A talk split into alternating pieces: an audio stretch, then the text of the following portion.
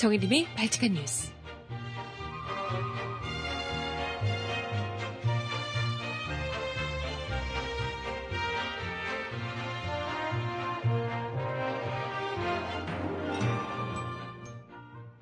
여러분 안녕하세요. 발칙한 뉴스 정혜림입니다.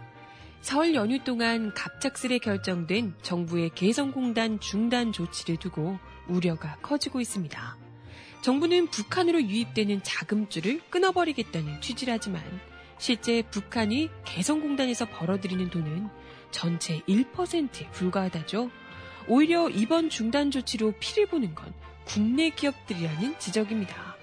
실제로 3년 전 5개월간의 중단만으로도 최대 10조 원의 손실을 입었다고 하네요. 북한이 아니라 우리 입주 기업들이요. 북한에 아무런 실효적 피해도 입힐 수 없는 조치를 그것도 경제 위기라면서 열심히 일하는 자기 국민들을 피보게 만들면서까지 이렇게 무리하게 추진해야 하는 이유 대체 뭘까요? 먹긴 뭐겠어요. 선거가 얼마 안 남았잖아요. 음악 듣고 와서 이야기 함께 나눠봅니다. 장범준이 부르는 노래 회상 듣고 옵니다. 신청곡 있으신 분 주세요.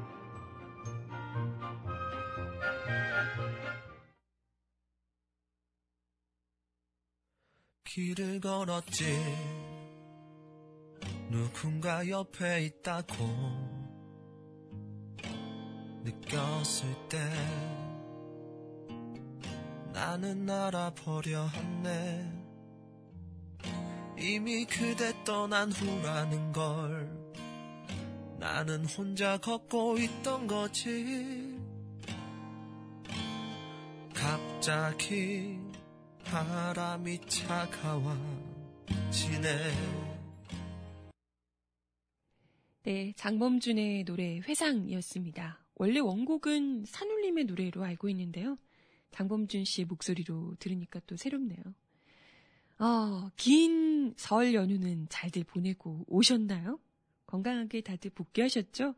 물론, 어, 어깨, 이렇게, 뒤에, 등허리에 피곤을 곰 세 마리씩 이렇게 달고 계시겠지만 아닌가? 다들 푹 쉬셨을라나? 뭐 운전하신 분들 또 이렇게 열심히 전 뒤집으셨을 또 주부들 어, 참 피곤한 연휴셨지 않을까 생각이 들기도 하는데요. 그래도 또 명절에는 아, 좀 힘들어도 가족들과 모처럼 만나서 가족 친지분들과 오랜만에 얼굴 보고 담소도 나누고 어, 정치 얘기도 하고, 정치 얘기하면서 싸우고, 네. 그러면서 또, 1년에 두 번 있는 대명절, 그 재미도 있는 것 같아요. 잘들 아픈 곳 없이 보내고 오셨죠? 음, 네. 근데 참 명절 동안, 어, 명, 명절 직전이었, 어, 언제였지? 어, 설, 설 연휴 동안 또 기자들 혹은 또 관련 관계자들 쉬지 못하게 하려고 그랬는지 북한에서 핵실험 거기다가 또 장거리 로켓 발사에 대한 대응 차원에서 정부가 또 뭐 사드 배치를 뭐 강행하는 자충수를 두기도 했고요. 실제로 또 그 이외에도 사실상 진짜 자충수는 이건데요. 개성공단 가동을 전면 중단하겠다라는 발표까지 지난 10일에 이어서 했습니다. 뭐 사실 북한의 이 뭐 장거리 로켓 발사, 뭐 핵실험 뭐 이런 것 때문에 정부에서 뭔가 단호한 대처를 하겠다라는 입장이긴 했습니다만은 사실 많은 분들이 설마 또 이렇게 되지 않을까 좀 우려를 했습니다. 사드 배치도 그렇고 사드 배치가 과연 북한의 핵실험이나 장거리 로켓 발사의 대응 차원이 될 수 있는가 문제는 좀 차치하고서라도 이게 사실 말이 안 되는 거라고 이야기를 여러 번 드렸었죠. 일단 뭐 미국에게 잘 보이기 위해서 일종의 덤터기를 쓴 거다 이런 지적들도 있는데요. 그것도 그거지만 지금 더 큰 문제가 바로 개성공단 가동 전면 중단 조치입니다. 북한은 아니 뭐 우리 정부는 북한의 이런 잘못된 행동에 대해서 반드시 대가를 치르도록 하겠다. 특단의 대책을 취하겠다. 라고 하면서 이런 조치를 마치 혼쭐을 내듯이 그 회초리를 딱 든 것처럼 북한 너넨 잘못했지? 어디 한번 혼쭐 나봐. 라는 식으로 이렇게 회초리를 든 건데 이게 과연 회초리를 때릴 수나 있는 건지 실효성이 있는 대책인지를 두고 아 참 논란이 많습니다. 일단은 저번에도 뭐 이야기 드렸지만 오프닝에서도 이야기 드렸지만 지금 정부에서 이야기하는 건 작년에만 개성공단을 통해서 북한에 1320억 원이 유입이 됐고 그러니까 우리가 그만큼 북한에 돈을 벌게 해줬다는 거예요. 이게 핵무기와 장거리 미사일을 고도화하는 데 쓰여진 것으로 보인다. 실제로 그런지 모릅니다만 어쨌건 이 돈이 북한은 돈도 지지도 없는데 우리가 개성공단을 통해서 유입시켜준 돈 덕분에 이것들이 자기 주민들 밥은 안 먹이고 응? 불쌍한 주민들 굶어 죽는 주민들 밥은 안 먹이고 우리가 돈 준 걸로 돈 벌게 해준 걸로 이걸로 지들이 핵무기로 만들었다 장거리 미사일 만들었다 이렇게 이야기를 하고 있는 겁니다 실제로 그랬을 가능성이 얼마나 있는지 모르겠습니다만 일단은 이제 그렇게 얘기를 하면서 그렇기 때문에 북한에 들어가는 돈줄을 아예 없애야 된다. 그래야지만 애들이 정신을 차리고 아 내가 잘못했구나 라고 하면서 한반도를 위기에 빠뜨리는 핵실험과 장거리 로켓 이런 장거리 로켓을 개발하는 것 이런 것을 관둘 것이다 라고 이야기를 하는 겁니다. 실제로 이때까지 개성공단 전면 중단 이게 뭐 수차례 있어 왔던 일인데요. 박근혜 정부에서만 지금 두 번째고요. 그 이전에도 온갖 무슨 경제 제재 조치 이런 것들이 있었지만 미국에서 뭐 국제사회 경제 제재 조치 이런 것들이 있었지만 그럼에도 불구하고 북한에서 언제는 움찔했던가요? 그다지 뭐 국제사회에서 해도 사실 그닥 효과가 별로 없었던 것인데 지금 문제는 개성공단 조치 이것이 중단하는 것 자체가 남북 관계에서 어떤 영향을 미칠 것인지 특히나 북한에게 그런 회초리를 든 효과를 내기나 낼 수 있을 것인지 실효성 있는 대북 제재인지 불명확하다는데 문제가 있습니다. 어, 이건 뭐 그간에도 있어 왔지만 이런 것이 북한에서 뭔가 좀 움찔할 만한 내용이 전혀 아니었고요. 실제로 아까 오프닝에서도 잠깐 이야기 드렸었지만 개성공단을 통해 북한이 실제 벌어들이는 수입은 북한 노동자들의 인건비입니다. 이 사람들이 자기들이 받아가는 돈이에요. 이게 1억 2천만 불 정도라고 하는데요. 근데 이게 북한의 대외 무역을 한 7, 80억 달러로 추산한다면 전체 교역 규모의 1%를 조금 넘는 수준이라고 합니다. 그러니까 그것도 이 가운데서도 1% 정도에 불과한데 이것도 북한 정부로 들어가는 돈 는요, 이 중에서도, 1% 중에서도 약 30% 수준에 불과하다는 겁니다. 그죠? 그럼 0.3% 정도? 밖에 되지 않는다는 겁니다. 우리 돈으로 한 400억 원 수준이라고 해요. 이게 과연 북한 경제에 심각한 타격을 줄 수 있을까요? 전혀 뭐 신경도 쓰지 않지 않겠어요? 개성공단에서 일하는 북한 노동자가 약 5만 4천 명, 그리고 가족을 합하면 20만 명의 생계에는 타격이 갈 수 있어요. 하지만 뭐 이것도 북한 같은 사회에서 북한 우리처럼 누가 잘리면 그냥 내버려두고 이런 사회는 아니잖아요. 북한이 어쨌건 사회주의 국가기 때문에 여기서 다 장기적으로 보면 어찌됐건 여기서 장, 잠깐 좀 뭐 힘들 수 있겠지만 여기 있는 노동자들도 다 뽑아다가 다른 데다가 배치를 하겠죠. 그리고 실제로 현재 중국이나 러시아에 나가 있는 북한 노동자들의 임금이 개성공단보다도 훨씬 더 높다고 합니다. 북한 입장에서는 개성공단에서 일하는 것보다 중국이나 러시아로 보내서 일하게 만드는 게 북한 경제보다 더 도움이 된다는 거죠. 그렇다면 북한이 굳이 여기 개성공단에 보내서 돈을 뭐 어마어마하게 벌어들이는 것도 아닌데 굳이 이렇게 할 이유가 없다는 겁니다. 그죠? 오히려 북한에서는 이 개성공단에서 일을 하는 것 자체가 북한 스스로는 남북 관계의 어쩜 평화적인 상징 이런 거라고 볼 수가 있는 거란 거죠. 그동안도 이제 그래 왔었고 굳이 북한에서도 돈 더 많이 벌 수 있는 곳을 내버려 두고 개성공단에서 북한 노동자들을 고용해서 일을 하도록 만들 이유가 없다는 거죠. 그쵸? 일단은 남북 관계에서 우리가 좀 평화적으로 뭔가 함께 해보겠다. 이런 어떻게 보면 그 이전의 지도자들이 같이 합의를 했던 내용을 준수한다. 평화적인 일종의 상징이라는 거죠. 그런데 이걸 무슨 경제 조치, 북한이 이걸 대단한 경제적 이익을 노리고 있는 것처럼, 이걸 통해서 누리고 있는 것처럼 착각을 해서 이걸 자른다는 것 자체가 북한을 몰라도 너무 모르는 것이고, 오해를 해도 너무 오해라는 것이고요. 아니면 안다면 북한에 대한 경제적 제재 조치를 원했던 것이 실제로는 아닐 수 있다. 이런 지적입니다.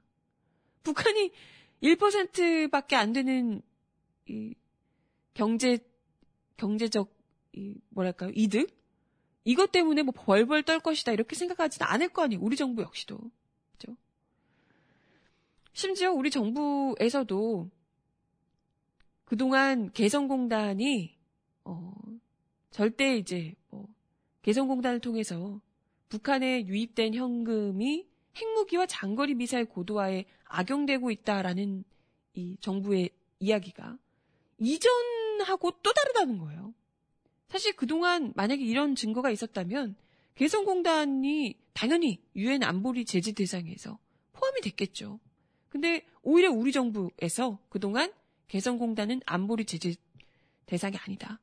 한마디로 이것 자체가 개성공단에서 들어가는 돈이 뭐 북한에서 핵무기와 장거리 미사일 고도화에 악용된다. 이렇게 볼 수 없다고 우리 정부에서도 스스로 이야기를 했다는 거죠.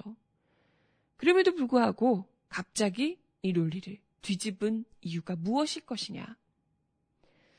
뭐, 아무래도 아까 뭐 다들 예측하시듯이 선거 때문이 아니겠냐. 선거용 부풍몰이. 이때가 기회다. 북한에서 이왕 이렇게 쏴준 거, 지금 뭐, 어찌됐건 우리 정부에 대한 비판이, 반발심이 굉장히 크고요. 특히 뭐 위안부 문제, 뭐 교과서 국정화 이런 것 등등 해서 비판이 굉장히 지금 거센 상황에서 항상 그래왔듯이 부풍몰이만큼 재미가 쏠쏠한 게 없잖아요. 그러니까 보다 더 어떻게 보면 안보 불안을 가중시키면서 재미를 좀 보고자 함이 아닌가. 뭔 말 하면 지금 이렇게 위험한 상황에서 테러 방지법 또 통과시켜야지. 북한 인권법 통과시켜야지. 이런 주장을 지금 벌써부터 하고 있는 거잖아요. 이런 걸 위해서 과도하게 불안감을 조장하고 있다. 이렇게밖에 볼 수가 없을 것 같습니다. 그렇죠? 근데 문제는 이러는 동안 아니 북한에게 뭐 실효성 없는 회초리를 내, 내친다 뭐 이런 것까지는 그래 그렇다 치다 한다 쳐요. 그렇게 한다 쳐요. 중요한 건 이러는 동안 국내에 있는 개성공단 입주 우리 기업들이 정말 하, 제대로 피를 보고 있다는 거죠. 통일부에 따르면 지난해 개성공단 입주 기업 124곳의 총 생산액이 약 6,200억 원이었다고 합니다. 정체 생산액에서 북측으로 이전되는 비용은 20% 정도에 불과했습니다. 나머지는 다 우리 정부에서 우리 기업들이 우리 정부가 아니라 우리 기업들이 벌어들인 수익이라는 거죠. 지금 경제 위기라면서요. 그 북측에서 북측에서 받고 있는 노동자들 받고 있는 돈이 임금이 정말 너무나도 현저하게 뭐 한 15만 원 수준 정도밖에 안 된다 그래요. 월급으로. 정말 낮은 임금으로 많은 수익을 얻어낼 수 있는 그러니까 북측보다도 우리 기업들이 벌어들이는 이익이 훨씬 더 높았다는 거예요. 그래서 그 지난 2013년 5개월 동안 개성공단이 중단됐음에도 불구하고 모든 입주 기업들이 다시 그 이후에 아, 위험할 수 있잖아요. 그럼에도 불구하고 다시 개성으로 돌아갔습니다. 그 이유가 무엇이겠어요?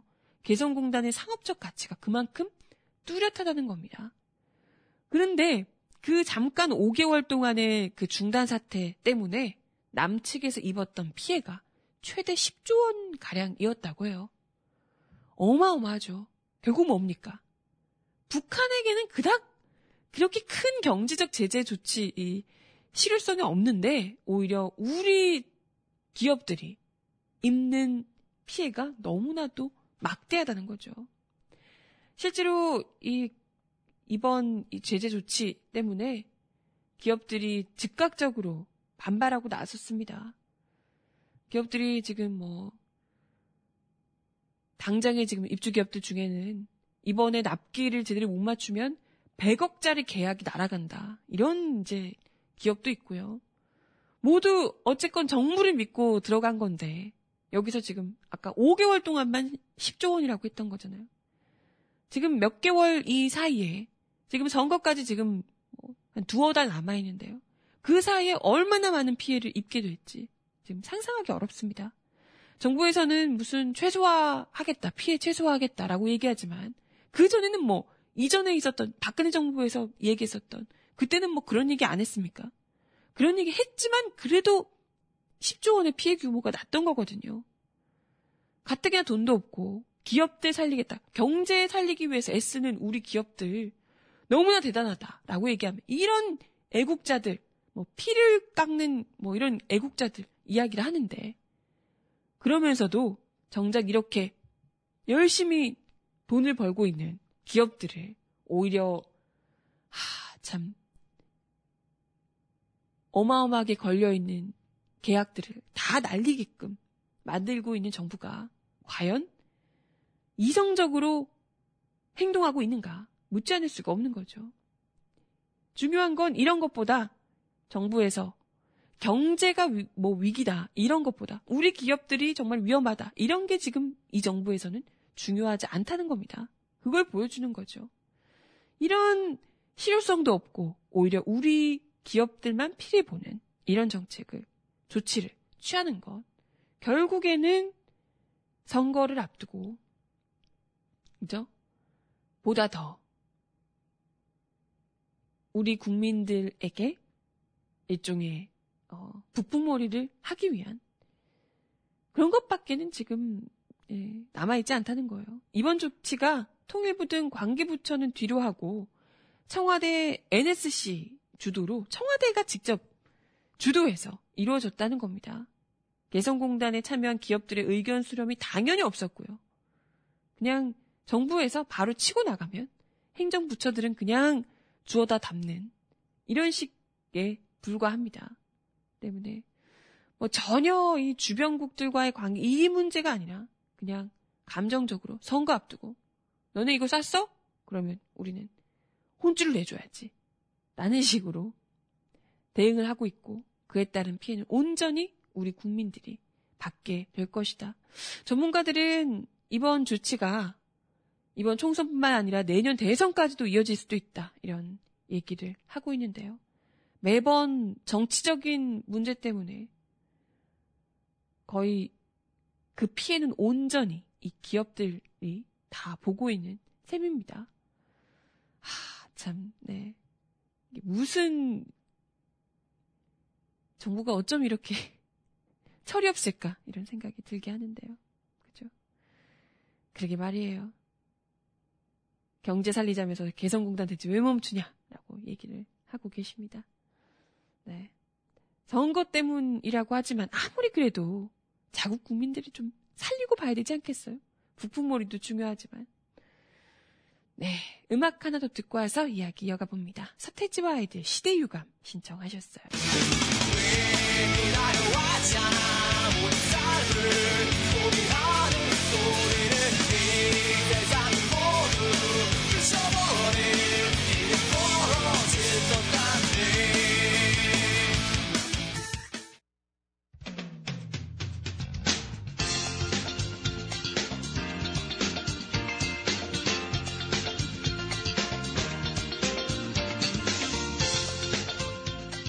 정하나의 발칙한 브리핑.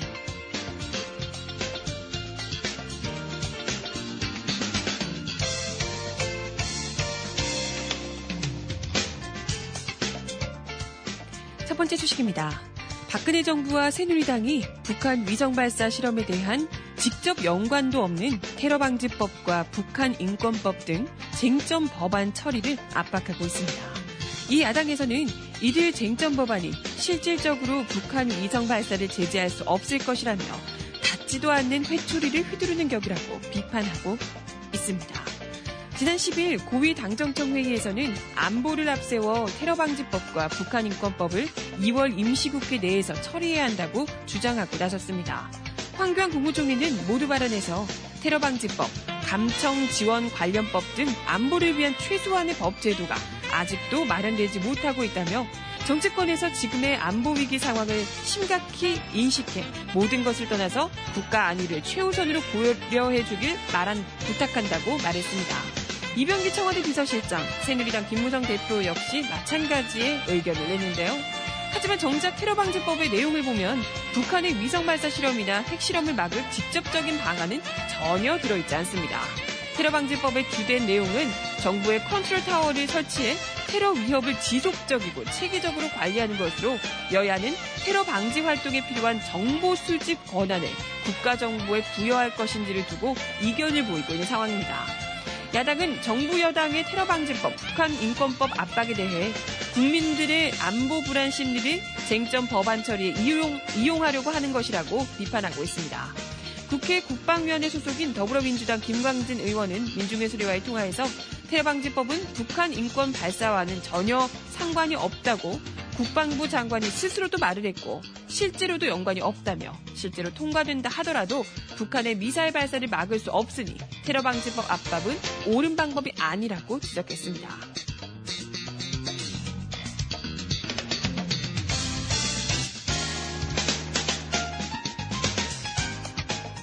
다음 소식입니다. 부동산을 소유할 때 내야 하는 재산세액이 최근 6년간 1조 3,350억 원 늘어난 반면 고액 부동산에 매기는 종합 부동산세와 농어촌 특별세는 같은 기간 1조, 1조 2,371억 원 줄어든 것으로 나타났습니다. 법이 바뀌면서 고액 부동산 보유자들이 져야 할 세금 부담이 서민과 중산층으로 전가된 셈입니다.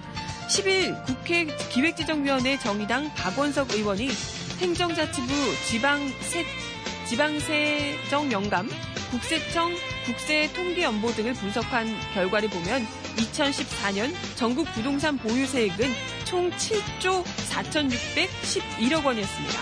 6년 전인 2008년 7조 3,632억 원보다 979억 원 늘어난 수치인데요. 종부세액은 같은 기간 1조 309억 원, 농특세액은 2,062억 원 각각 감소했습니다.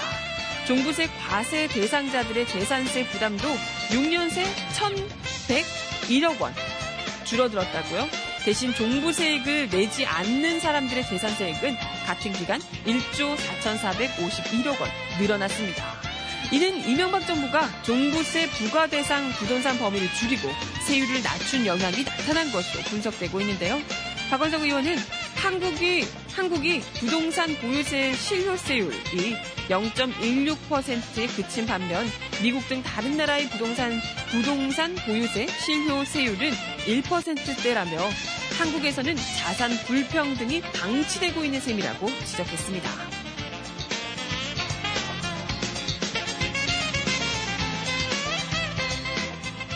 마지막 소식입니다.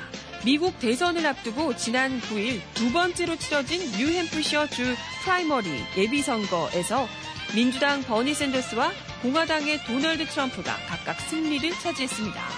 이날 오후 10시 약 55% 개표가 진행된 가운데 미국 민주당의 샌더스는 59%를 얻어 39% 득표에 그친 힐러리 클린턴을 20%포인트 이상 앞서며 일찌감치 승리를 확정지었습니다. 공화당은 트럼프가 34%를 얻어 16%를 획득한 존 케이식 오하이오 주지사를 따돌리고 승리를 확정했습니다. 아이오와 코커스에서 1위를 차지한 공화당의 테드 크루즈와 젭 부시 그리고 마르코 루비오는 각각 10% 전후의 득표를 획득하며 3위를 향해 치열한 접전을 벌이고 있습니다. 첫 경선이 열린 아이오와주와는 달리 뉴햄프셔주는 일반 유권자도 경선에 참가하는 프라이머리 형태로 개최됐는데요. 이번 프라이머리에서 이른바 아웃사이더로 통하는 샌더스와 트럼프가 승리를 확정하며 이후 돌풍을 이어갈지 최대 관심사로 떠오르고 있습니다. 음악 하나 더 듣고 와서 이야기 이어가 볼게요. 신청곡 지드, 지드래곤의 삐딱하게 듣습니다. 영원한 건 절대 없어 결국엔 넌 변했지 이유도 없어 진심이 없어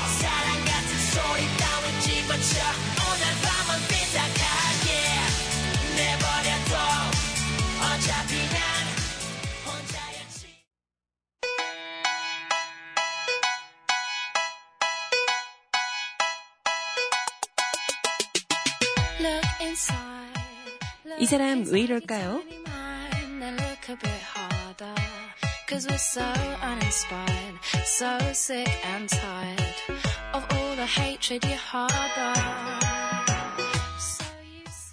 지난해 최저임금 위반 사례가 2014년에 비해 크게 증가했지만 사법 처리 건수는 2%에도 미치지 못한 것으로 알려졌습니다.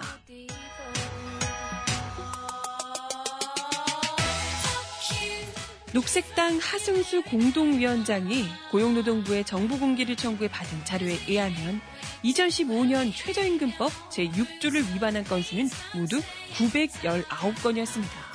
최저임금법 제6조 위반은 최저임금을 지급하지 않는 경우에 해당하는데요. 2013년에 1044건에서 2014년 694건으로 감소 추세였다가 지난해 무려 32%가 증가한 겁니다. 왜 이런 일이 벌어질까요?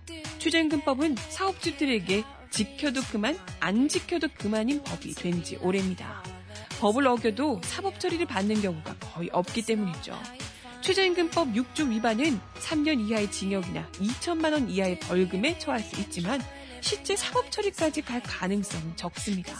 지난해만 해도 919건 중 19건만 사법 처리됐고 나머지는 그냥 시정 조치됐습니다.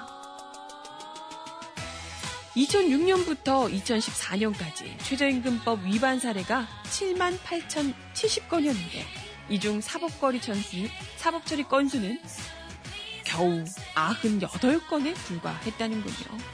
최저시급보다 적은 임금을 주는 경우는 많이 줄었지만 연장근로나 야간근로의 경우 시급의 1.5배를 줘야 하는 기준을 지키지 않은 경우는 수두룩합니다. 적발되지 않아서 그렇지 적극적으로 조사에 나선다면 위반 건수는 엄청난 숫자에 이를 것으로 예상됩니다. 사업자들은 절대 몰라서 지키지 않는 게 아니죠. 시정 조치가 미지급분 임금을 주는 것으로 끝난다는 것을 다 알고 있습니다. 최저임금은 사업자들의 양심에 의존해야 하는 처지에 놓여 있는 셈입니다. 정부는 늘 사업자들이 영세에서 고발 처리하지 않았다고 해명하는데요. 하지만 이처럼 위반 건수 대비 사법 처리 건수가 낮은 상황이 유지된다면 법을 지키는 사람이 오히려 바보 취급을 받기 마련이고 이미 그런 분위기는 만연해 있습니다. 더욱이 문제는 최저임금 위반 사례가 증가 추세로 돌아서고 있다는 점입니다. 지금껏 최저임금을 지켜야 한다는 사회적 인식이 확산되고 노동자 스스로 권리를 지켜야겠다는 인식이 높아지면서 위반 사례가 줄어들었다는 게 중론이었는데요. 하지만 다시 증가로 돌아섰다는 점은 캠페인과 양심에 기대서 최저임금법 지키기가 유지될 수 없는 상황이라는 반증입니다. 그렇다면 이제는 어떻게 해야 될까요? 당연히 처벌 수위를 높여야겠죠. 당장 최저임금 미지급금만 주는 것으로 끝나는 시정 조치가 아니라 약간의 벌금만 물리더라도 법 위반 사례는 확실하게 줄어들 수 있을 겁니다. 네, 음악 하나 더 듣고 와서 이야기 이어가 볼게요. 아이유와 김창완 씨가 함께 부르는 노래, 너의 의미입니다.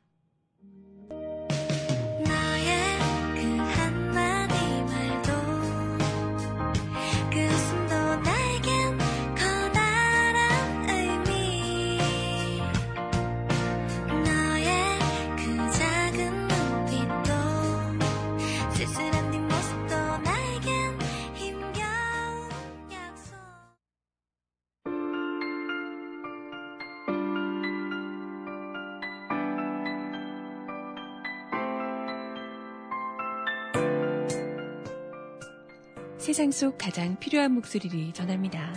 여기 곧 우리가 있어요.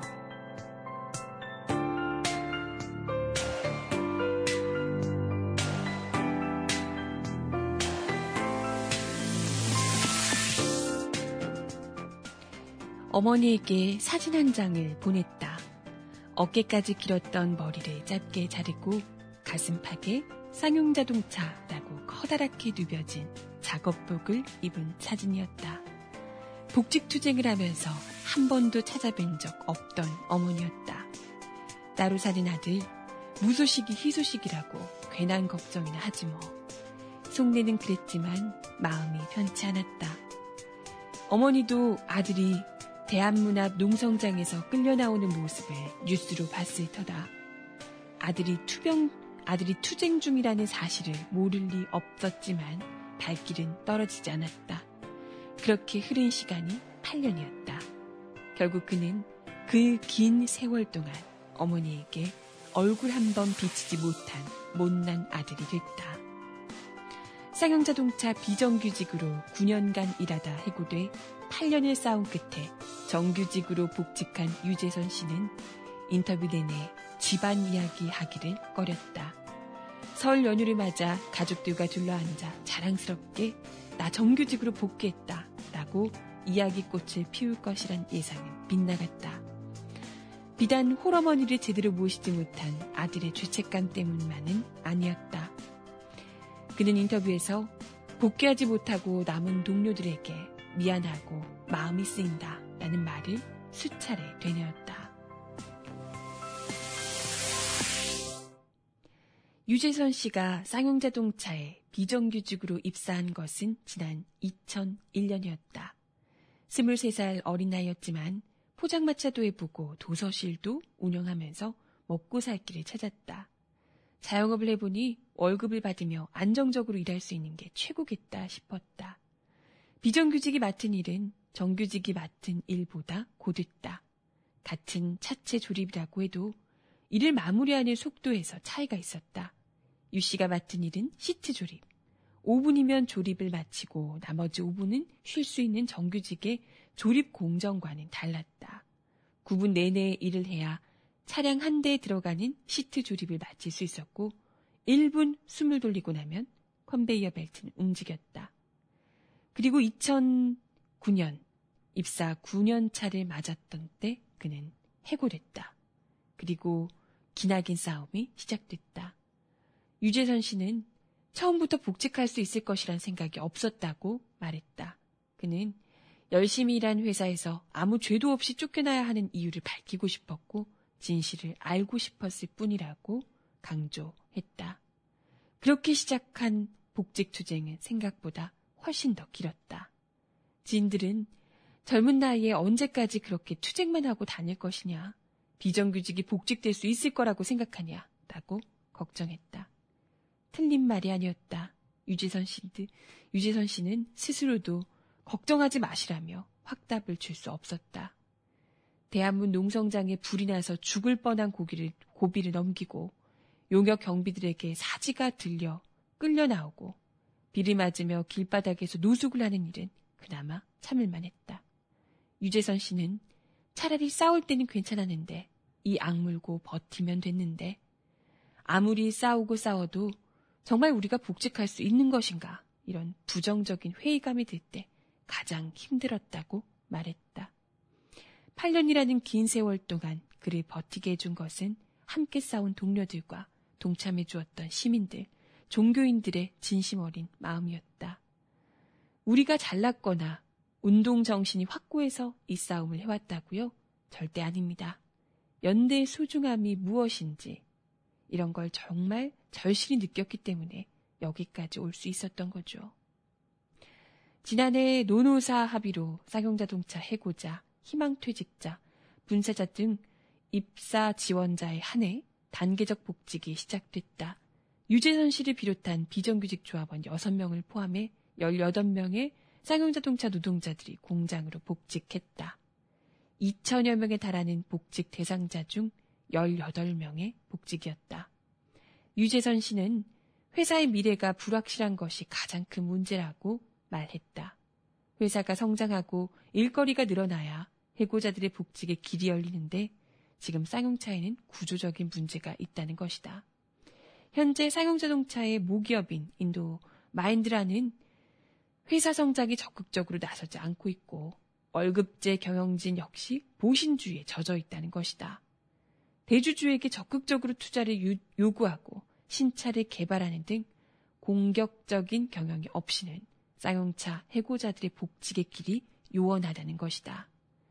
유 씨는 복직하고 2주간 고객 중심의 회사, 미래지향적인 회사라는 신입사원 기본 교육을 받고 있다며 회사 분위기가 이런데 그런 비전이 가능하겠냐. 이런 상황에서 노동자와 노동자 가족들이 생각하는 경영이 나올 리 없다며 안타까워 했다. 8년이라는 긴 시간 동안 투쟁해왔던 유재선 씨가 복귀를 하고도 마음이 편치 않은 이유가 바로 여기에 있다. 유 씨는 복직하는 날 함께 싸운 조합 간부들이 배웅을 해주러 나왔고 인사도에서 마음은 좋지 않았지만 겉으로 밝게 웃었다. 그래도 내가 좋은 표정을 지어야 사람들 마음이 조금이라도 괜찮겠다 싶어서 라고 이야기했다. 들어가면 현장 가서 적응하고 동료들과 잘 돈독하게 지내며 열심히 하라고 격려를 해줍니다. 실제로 들어가면 매일 출근해서 잔업 특근하며 개인적인 시간 내기 어렵게 되겠죠. 상황은 여의치 않을 것이다. 하지만 유재선 씨는 하나하나 해나가는 것이 중요하다고 말한다.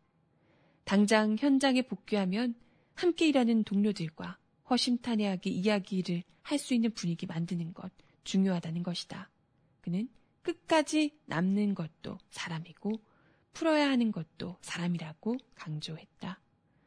오랜 투쟁을 하며 연대해준 사람들을 위한 계획도 따로 세워뒀다. 복직한 18명이 십시일반 돈을 모아서 후원을 하거나 서로 교대하며 일정을 빼서 연대 투쟁에 나서겠다는 계획들을 차근차근 세우고 있다. 그는 너는 정말 잘했으면 좋겠다고 동지들이 말할 때마다 가슴에서 울컥울컥 하는 게 있다며 모두 복귀해서 함께 일하는 날이 언제일지 아무도 장담하지 못하겠지만 희망을 잃지 않고 끈끈하게 이어갈 생각이라고 말했다. 유재선 씨는 오는 19일까지 경기도 안성의 쌍용자동차 인재교육원에서 교육을 받고 21일부터 평택 공장으로 출근하게 된다.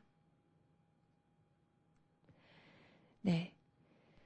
쌍용 자동차로 복귀를 하게 된 유재선 씨, 쌍용차 노동자 유재선 씨의 인터뷰를 이야기해 드렸고요. 아직도 남아있는 노동자들이 복귀하기를 기다리고 있는 노동자들이 너무나도 많습니다. 이분들 모두가 복귀할 때까지 그리고 복귀뿐만이 아니라 계속해서 끊임없이 일자리에서 잘리지 않고 불이익을 받지 않고 끝까지 버틸 수 있을 때까지 우리가 관심을 놓지 말아야 할 것 같습니다. 마지막 곡 들려드리면서 어, 인사를 드려야겠네요. 이야기가 좀 길었나요? 마마무의 두메산골 신청하셨는데요. 마지막 곡으로 들려드리며 설 연휴 이후 첫 방송 마치겠습니다.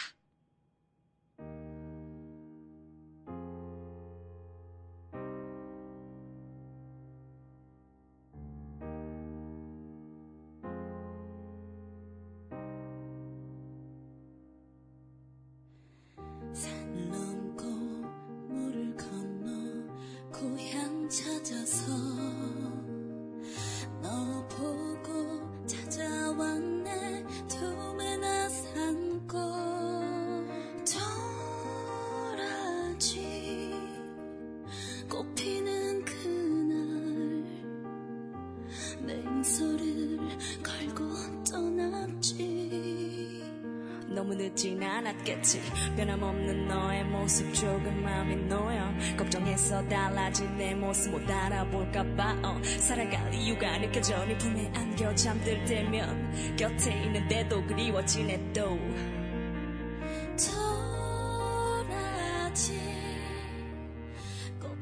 오늘도 발칙한 뉴스에 함께 해주셔서 감사합니다. 연휴 끝나고 후유증이 대단하대요. 다들 주변에서 가족들에게 응원의 한마디씩 해주시고요. 수고했다 토닥토닥 해주세요. 그래도 내일까지만 버티면 또 주말이니까. 힘내시고요. 저는 내일 10시에 다시 오겠습니다. 여러분, 안녕.